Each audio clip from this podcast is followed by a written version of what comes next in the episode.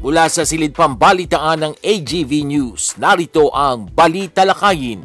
Tampok ang mga pangunahing balita ngayong umaga sa loob at labas ng bansa na susundan pa ng mainit na pagtalakay kasama pa ang gabay mula sa salita ng Diyos. Bali Talakayin at narito ang inyong tagapag-ulat, R. Vargas. Headlines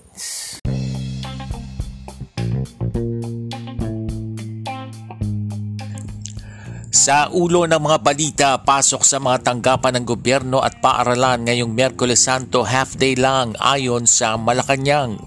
Ligtas na pagbiyahe ng publiko pinatitiyak. Pagpapapako sa krus ng mga deboto hindi inirekomenda ng Department of Health. Dating Senador Manny Villar nananatiling pinakamayamang Pinoy sa bansa at dating US President Trump inaresto na pagdating sa korte sa New York. Magandang umaga ngayon ay araw ng Miyerkules, April 5, 2023. Ako po si R. Vargas at narito ang detalye ng mga balita Half day lang o hanggang ngayong alas 12 ng tanghali lang ang pasok ng mga tanggapan ng gobyerno ngayong Miyerkules Santo.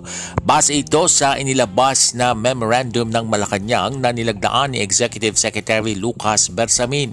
Ito upang bigyan ng mga manggagawa ng gobyerno ng buong pagkakataon na obserbahan ng maayos ang mga regular holidays sa April 6 at 7 at upang payagan silang maglakbay papunta at mula sa iba't ibang mga rehiyon sa bansa. Ang April 6 6 at 7 ay idineklara bilang regular holidays bilang pagdiriwang ng Webes Santo at Biyernes Santo. Dapat siguruhin ng mga opisyal ng gobyerno ang ligtas na pagbiyahe ng publiko ngayong marami ang mga nagsisiuwian sa mga lalawigan ngayong Semana Santa. Ito ang ginawang paghimok ni Senador Alan Peter Cayetano para hindi na anya maulit pa ang mga aksidente sa kalsada na ikinapapahamak ng maraming pasahero. Ayon kay Cayetano, ang pinakamainam na paraan upang matiyak ang kaligtasan ng transportasyon ay ang ipatupad ng maayos ang mga regulasyon at dapat ay walang palusutin. Pinaalalahanan ng Movie Television Review and Classification Board o MTRCB ang mga drivers at operators na tanging television shows at mga pelikula lamang na may rated G at PG rating ang pwedeng ipalabas sa Public Utility Vehicles o PUVs. Ayon sa ahensya, iniatas ang limitasyon sa MTRCB Memorandum Circular No. 09-2011 kung saan nakasaad ang mga alituntunin sa public exhibition ng mga pelikula sa common carriers at iba pang pampublikong lugar. Sino mang lalabag dito ay maaring makulong sa loob ng tatlong buwan hanggang isang taon at pagmumultahin ng dalawang libong piso hanggang limang libong piso.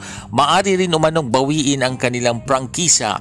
Ang mga palabas na may G ratings ay akma para sa mga bata habang ang PG-rated contents ay maaaring may nilalamang some adult materials that may be permissible for children to watch but only under the guidance and supervision of a parent or adult. Pinalawig ng Metropolitan Manila Development Authority o MMDA ang suspensyon ng number coding scheme para sa Holy Week sa pagbiyahe ng mga Pilipino pauwi sa mga probinsya upang makasama ang kanilang mga pamilya at makibahagi sa religious activities. Magsisimula na ang suspensyon ngayong April 5 ng alas 5 ng hapon hanggang alas 8 ng gabi. Nauna nang sinabi ng MMDA na saklaw ng suspensyon ng April 6 hanggang 10. E dineklara ang April 10 bilang non-working day bilang paggunita sa araw ng kagitingan. Sa ibang ulat, isasara ang tatlong lane ng EDSA Ortigas Flyover southbound sa Mandaluyong City mula April 6 hanggang 10 para sa rehabilitation works. Ayon sa Department of Public Works and Highways, bahagi ito ng early preventive maintenance sa national bridges at mga daan sa Metro Manila para maiwasan na rin ang anumang insidente. Magbibigay ang rehabilitasyon ng flyover na kumukonekta sa C5 Road at sa Ortigas Avenue ng improved. Inabisuhan naman ng DPWH ang mga motorista na dumaan sa alternate routes para maiwasan ang mabigat na daloy ng trapiko. Sa iba pang tampok na balita, pinag-iingat ng Department of Health ang mga deboto laban sa pagpapakasakit o paghampas sa sarili at pagpapapako sa krus bilang bahagi ng kanilang penitensya ngayong Semana Santa. Ipinunto ni Health OIC Maria Rosario Vergere na ang pangunahing nakukuha ng mga tao sa nasabing aktibidad ay tetano at impeksyon dahil sa bakterya na tinatawag na Clostridium tetani. Sinabi ni Vergere na mga tao na may mga sugat ay maaari ring makakuha ng impeksyon na magdudulot ng mas malaking pinsala sa katawan gaya ng pasa at pilay na posible ring makuha kapag ipinako ang mga buto sa kamay at paa. Pinayuhan ni Vergere ang mga deboto na gawin ang ibang pagsasakripisyo ngayong Holy Week bukod sa nabanggit na tradisyonal na religious practices. Pinag-iingat din ni Vergere ang pahalik sa imahe bagamat walang paghigpit tungkol dito. Samantala, walang untoward incident na naitatala ang Philippine National Police ngayong panahon ng Semana Santa. Ayon kay PNP spokesman Colonel Jean Fajardo, Mula noong nakaraang linggo na monitoring, maayos naman anya ang mga lugar na binabantayan ng kanilang hanay. Nasa 78,000 na mga pulis ang ipinakalat ng PNP. Partikular anya na babantayan ng PNP ang mga matataong lugar gaya ng mga simbahan, bus terminal, pantalan at airport. Sa ngayon anya ay naka-heightened alert ang status ng Philippine National Police sa buong bansa. Pinayuhan ng Department of Health ang publiko na magsuot ng face mask patungo sa matataong lugar ngayong mahal na araw. Ito'y bunsod na rin ng pagtaas ng mga naitatalang kaso ng COVID-19 sa bansa. Ayon kay DOH Officer in Charge Maria Rosario Vergere, bagamat hindi pa naman dapat ikabahala ang pagdami ng COVID-19 cases, mahalaga pa rin anyang mag-ingat ang mga mamamayan upang hindi mahawaan ng sakit. Hinikayat rin ni Vergere ang publiko na magpabakuna at magpaturok ng booster doses para magkaroon ng dagdag na proteksyon laban sa virus.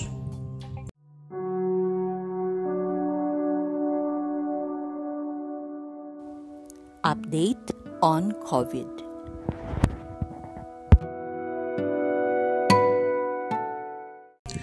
Insignificant pa rin ang dumaraming kaso ng COVID-19 cases sa bansa dahil manageable pa naman umano ang hospital o hospital utilization. Sinabi ito ni Department of Health Officer in Charge Maria Rosario Vergere. Inihayag ni Vergere na hanggang nitong April 3, ang daily case average ay 268, mas mataas ng 29% mula sa nakaraang linggo. Anya, binubusisi ng DOH ang sitwasyon sa mga lugar kung saan tumataas ang bilang ng impeksyon at napag-alaman na manageable pa ang kanilang mga ospital at hindi pa lumalampas sa itinaktang threshold para sa paghihigpit. Inihayag niya na hindi dapat ikabahala ang pagtaas ng kaso ng COVID-19 hanggang alam ng publiko kung paano protektahan ang mga sarili mula sa virus sa pamagitan ng pagsusuot ng face masks at pagpapabakuna. Sa kasalukuyan, 78 milyong Pilipino ang fully vaccinated na laban sa COVID-19 habang 23 milyon ang nabigyan na ng booster shots. Sa ibang balita, nagtalaga si Pangulong Ferdinand Bongbong Marcos Jr. ng dalawang bagong direktor sa National Bureau of Investigation o NBI Kinumpirma ng Presidential Communications Office ang transmittal letters na may petsang April 3, 2023 kung saan nakasaad ang appointments na na Noel Cruz Bukaling at Romel Tuazon Papa bilang Director 4 ng ahensya. Batay sa dokumento, pinalitan ni Bukaling si Vicente de Guzman III habang si Papa naman ang humalili kay Jose Justo Yap sa ibang pangyayari, si dating Senate President Manny Villar pa rin ang nananatiling pinakamayaman sa buong bansa. Ito ay base sa inilabas na 37th annual ranking ng Forbes. Aabot sa kabuang 8.6 bilyong dolyar o nasa 467 bilyong piso ang kabuang yaman ni Villar. Umakyat din sa pang 232 ang pwesto nito sa billionaires list ng Forbes sa buong mundo. Samadala pumangalawa naman sa pinakamayamang Pinoy sa Pilipinas ang ports magnate na si Enrique Razon na mayroong estimate na yaman na 7.3 bilyong dolyar o katumbas ng 397 bilyong piso at pang 312 sa listahan sa buong mundo habang pumangatlo naman sa pwesto si San Miguel Corporation CEO at President Ramon Ang na siyang pang 852 sa buong mundo na merong estimate na yaman na 184 billion pesos. Sa ibayang dagat, kasalukuyang nasa kustodiya na ng kapulisan ng Manhattan sa New York si dating US President Donald Trump. Isinagawa ang pag-aresto pagdating niya sa District Attorney's Office sa Lower Manhattan ilang oras bago isagawa ang pagbasa ng kanyang sakdal. Matapos na makuhanan ng fingerprint at mugshot, ay dadalhin ito sa korte at doon babasahan ng sakdal. Hindi na ito nagpaposas at mananatili sa kustodiya ng kapulisan.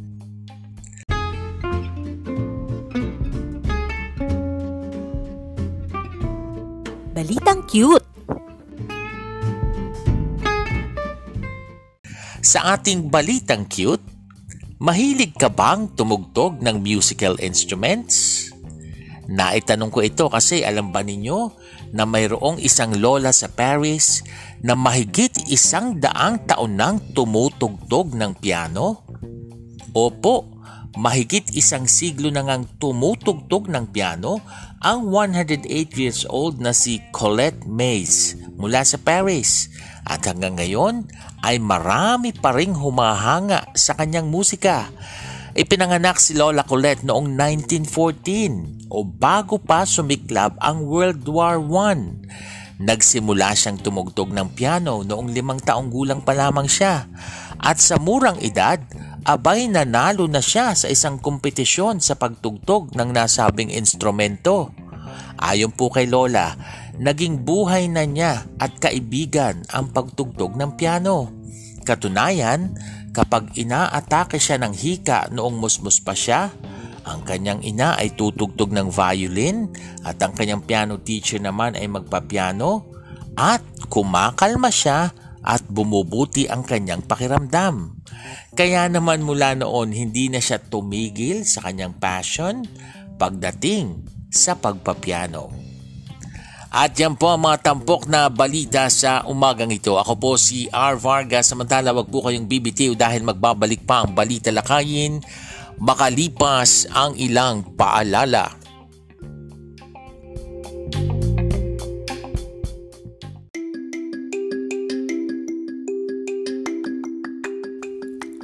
Paano makatitipid ng tubig ngayong tag-init?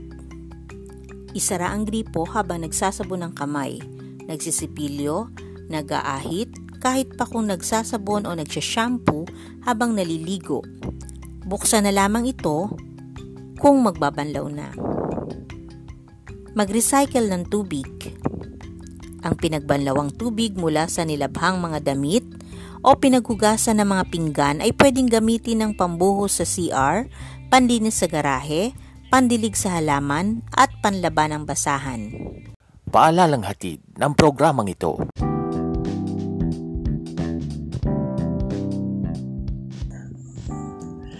Good morning! Isang magandang magandang Miyerkules ng umaga po sa inyong lahat. Ngayon nga po ay Wednesday, Holy Wednesday. Opo, Miyerkules Santo po tayo ngayon. April 5, 2023. Ako po ang inyong lingkod, R. Vargas. At welcome po sa ating programang Balita Lakayin, isang podcast na napapakinggan sa pamagitan ng Anchor.fm at syempre napapakinggan din po tayo sa pamagitan ng Spotify. Kamusta po kayo mga kaibigan? Oh yeah, half day. Half day po ang pasok ngayon. Bagamat may pasok pa, baka akala nyo eh wala nang pasok, bukas pa po ang bakasyon. Pero ang good news, half day lamang po ngayon ang pasok sa mga tanggapan ng gobyerno at mga paaralan. Ibig sabihin, hanggang alas 12 lang ng tanghali. At syempre, yung ibang pribadong opisina, pribadong sektor, pribadong tanggapan ay sumusunod din naman dyan, ano, half day para bigyang daang makapagmuni-muni, makapagbulay-bulay at makapagtika ang ating mga kababayan ngayong Semana Santa. At uh, dire-diretso po muna tayo sa ating pa-shout out mga kaibigan Opo, sina-shout out po natin ngayon ang ating mga masugid na taga-subaybay hindi lamang dito sa Pilipinas kundi sa iba pang panig ng mundo. Si Tita Irene Sarmiento na nasa New Zealand ay nakikinig po ng Balita Lakayin. Kumusta ka? Sina-shout out ka namin, Tita Irene. At siyempre yung aking kapatid na nasa Texas, USA ang kanyang buong pamilya, si Ate Cecil at Kuya Ame Anunciacion kasama ang kanilang mga anak na sina Pauline June at si Julian May. May Holy Week din bang ginugunita dyan sa inyo sa Amerika katulad dito sa Pilipinas na talaga namang ang pag-obserba ng mga Pinoy ay uh, matindi lalo na yung mga deboto ano pag ganitong uh, Semana Santa. Syempre, sina-shout out din po natin si Rosaida Oxales, yung classmate ko no na nakikinig sa atin. Uh, palagian dito sa Balita Lakayin. Kumusta ka classmate? Sana ay nasa maayos kang kondisyon. At syempre ganun din shout out shout out kay uh, Kuya Ding Rodolfo Eusebio. Ayan, Rodolfo Eusebio Ah, pastor po yan, si Kuya Ding na nasa Pampanga. Kumusta Kuya Ding? Maraming salamat sa iyong pakikinig. Ganon din po ay uh, binabati po natin, shout out sa mga nagse-celebrate ng kanilang mga birthdays and special occasion ngayon pong araw na ito at sa mga susunod na araw. Dire-diretso na nga po tayo sa ating mga talakayan ngayong uh, araw na ito.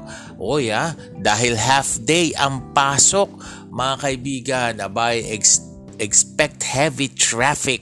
Yan ha.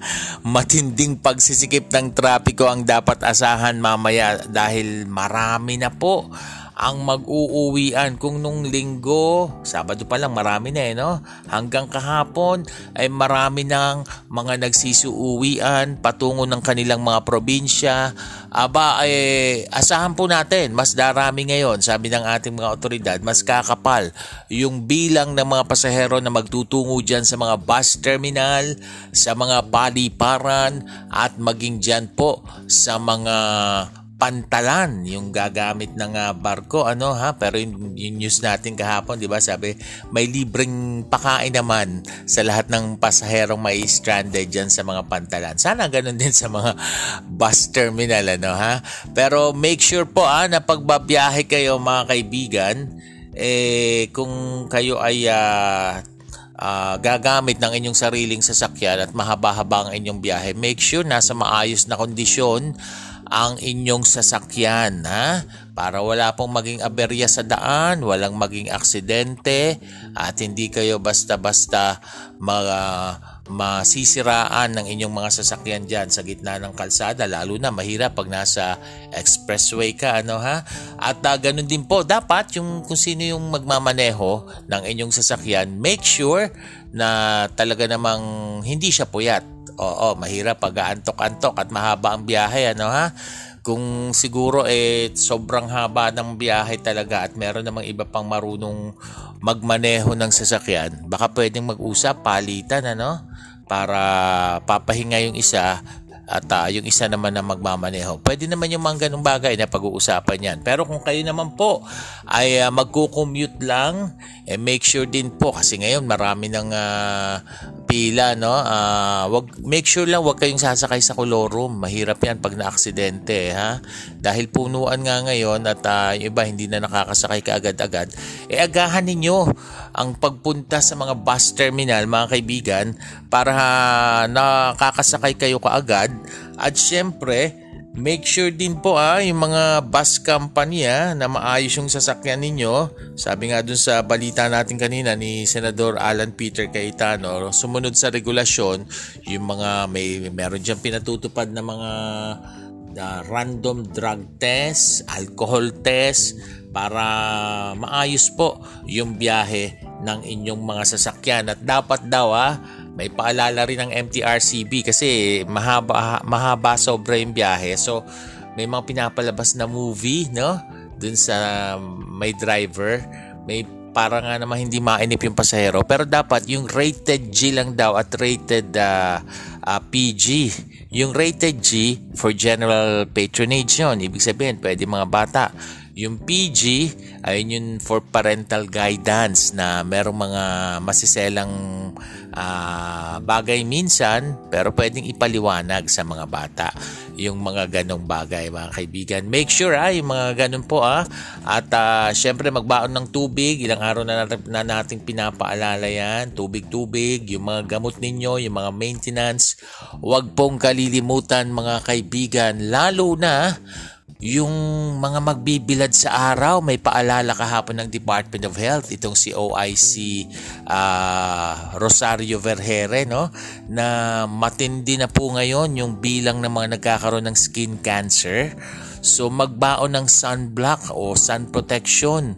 Kung talagang, kasi mahal naman yung mga sunblock, sunblock na yan, ano ha?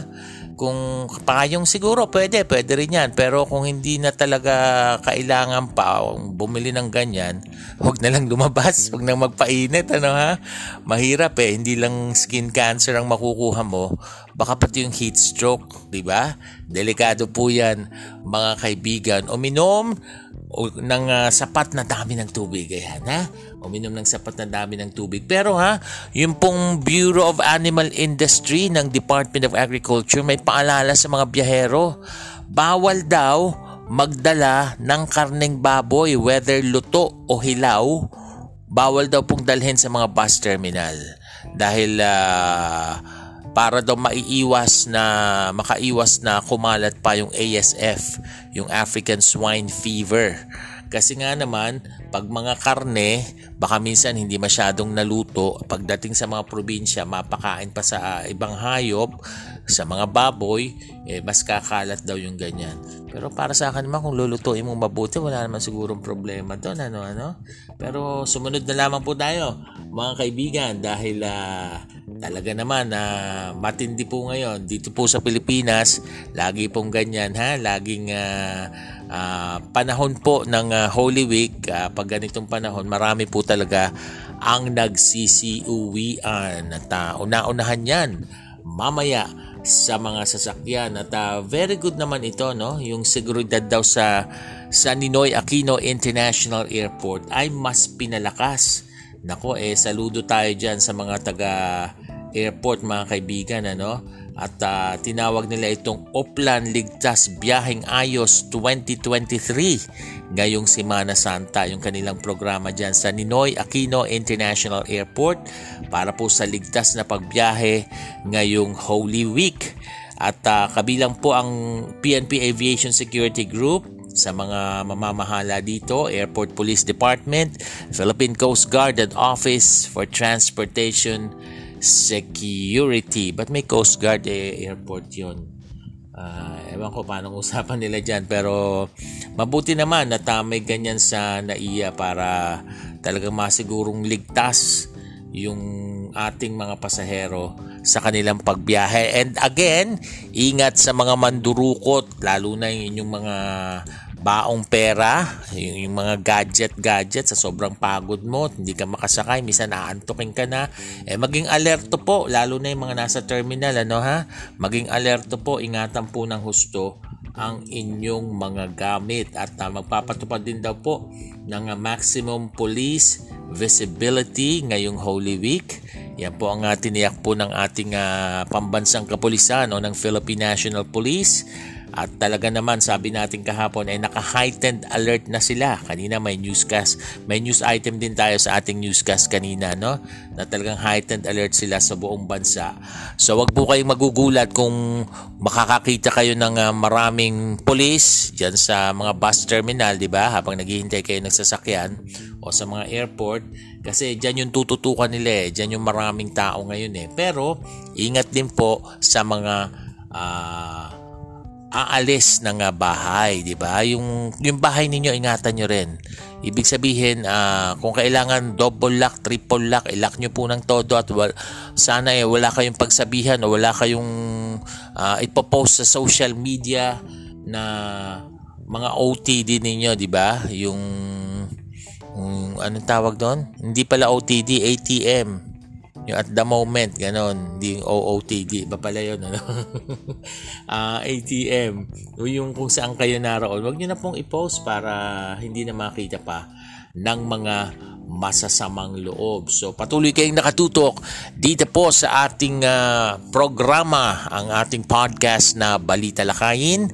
Huwag po kayong aalis sa ilang sandali ay uh, ihahatid na po namin sa inyo ang ating tampok na gabay mula sa salita ng Diyos makalipas ang ilang paalala.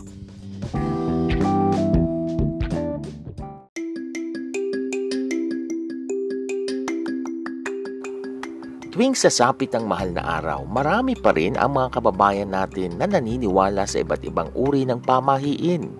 Gaya na lang ng bawal daw maligo pagsapit ng alas 3 kapag Biyernes Santo. Bawal din daw masugatan kapag ganitong panahon.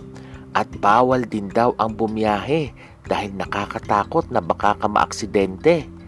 Subalit, saan nga ba nagmula ang mga paniniwalang ito?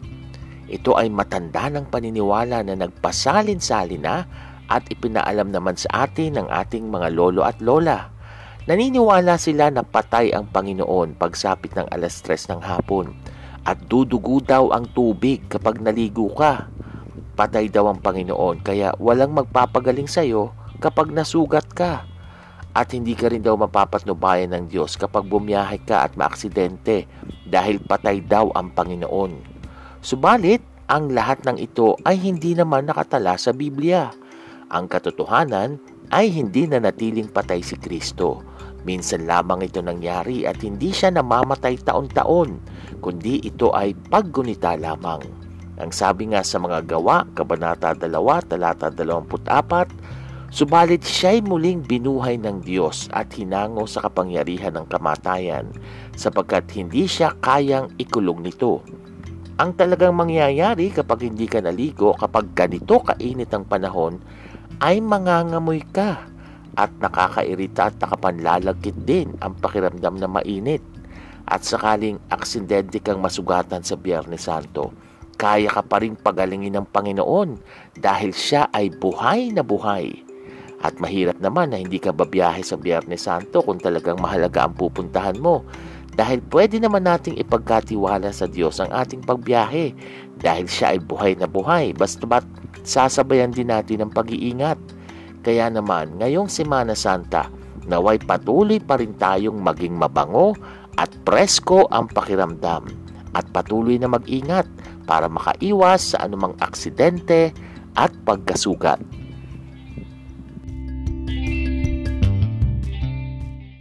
Paalalang hatid ng programang ito.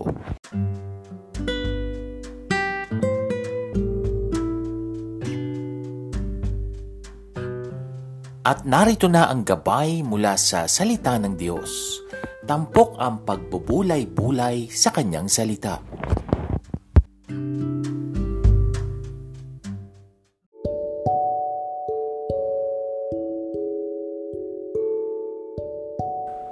Good morning, ito pa rin ang Balita Lakayin. Ako ang inyong lingkod, R. Vargas. At this point, dumako na po tayo sa ating tampok na gabay mula sa salita ng Diyos. Ang sabi po sa Psalm 40 verse 1, I waited patiently for the Lord and He inclined to me and heard my cry. Waiting is hard. Napakahirap po ang maghintay. Pag naghihintay tayo sa napakahabang linya, pag magbabayad tayo sa grocery, ang hirap. Pag maghihintay tayo ng matagal na na-stuck tayo sa matinding traffic sa kalsada, mahirap. Pag naghihintay tayo ng turn natin, pag magpapacheck up tayo sa doktor dahil sa dami ng mga pasyente, naghihintay tayo ng matagal, ang hirap sa mga ahensya o government offices, pipila ka. Mapa NBI man yan, PSA, LTFRB, o kung saan ka man pipila ng pagkahaba-haba, magbabayad ng Meralco. Ang hirap. Mahirap na pakiramdam. Mahirap din po na maghintay sa mga bagay na hinihiling natin na hanggang ngayon hindi pa natin nakakamit. sa mga desire ng puso natin, sa mga pinapanalangin natin sa ating Diyos, na hanggang ngayon, wala pa rin resulta. Ang sabi ni David, dun sa binasa natin kanina, Psalm 40 verse 1, sabi niya, I waited patiently for the Lord. Patiently. Pero habang siya ay hirap na hirap, sa mga oras na yon sa kanyang paghihintay kung ano man yung hinihintay niya sa Panginoon. Habang siya ay natatagalan at feeling niya na didelay na ng husto, natuto siyang magpuri sa Panginoon. Di ba? Kung itutuloy natin sa verse 3, sabi ni David, God put a new song, a hymn of praise in his heart sabi ni David sa kanyang puso. Ito pong Psalm 40, isa po itong chapter na talagang tungkol po sa mga delays at paghihintay. Pero alam po ninyo, sa kabila ng mga paghihintay na ito, pwede tayong matutun may matutunan. Ano bang ginagawa ninyo kapag kayo naghihintay sa inyong pinapanalangin hanggang ngayon hindi pa sinasagot ng Panginoon. Keep on praying. Don't give up. Don't give up. Sa kabila ng napakahirap na pakiramdam, don't give up. Huwag kang susuko sa pananalangin. At pag ginawa mo yan, ang Diyos ang tutulong sa iyo gaya ni David na mas patuloy pang magtiwala sa Kanya i-accept yung delay na nangyayari ng may kagalakan at matutong magpurit magpasalamat pa rin sa Diyos sa kabila ng matagalan at mahabang paghihintay. Dahil He deserves our praise. May maganda siyang plano. Sabi nga ng isang hymn na sinulat ni Pollard, Have thine own way, Lord, have thine own way. Thou art the potter, I am the clay. Mold me and make me after thy will. While I am waiting, yielded and still. Muntik na akong mapakanta. Ayan. So, yan po. Sa ating paghihintay, patuloy tayong manalangin.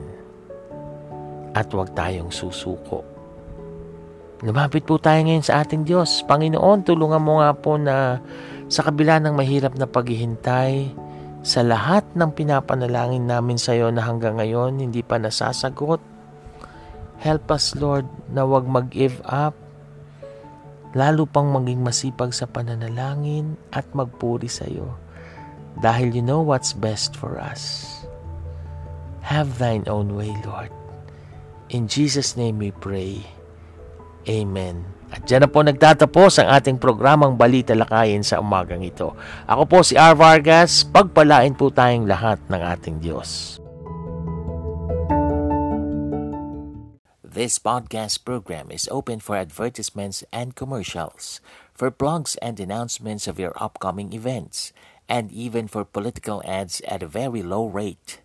Avail now of this promo you may contact 0920-745-8869 for details or send your queries to arvargas0521 at gmail.com.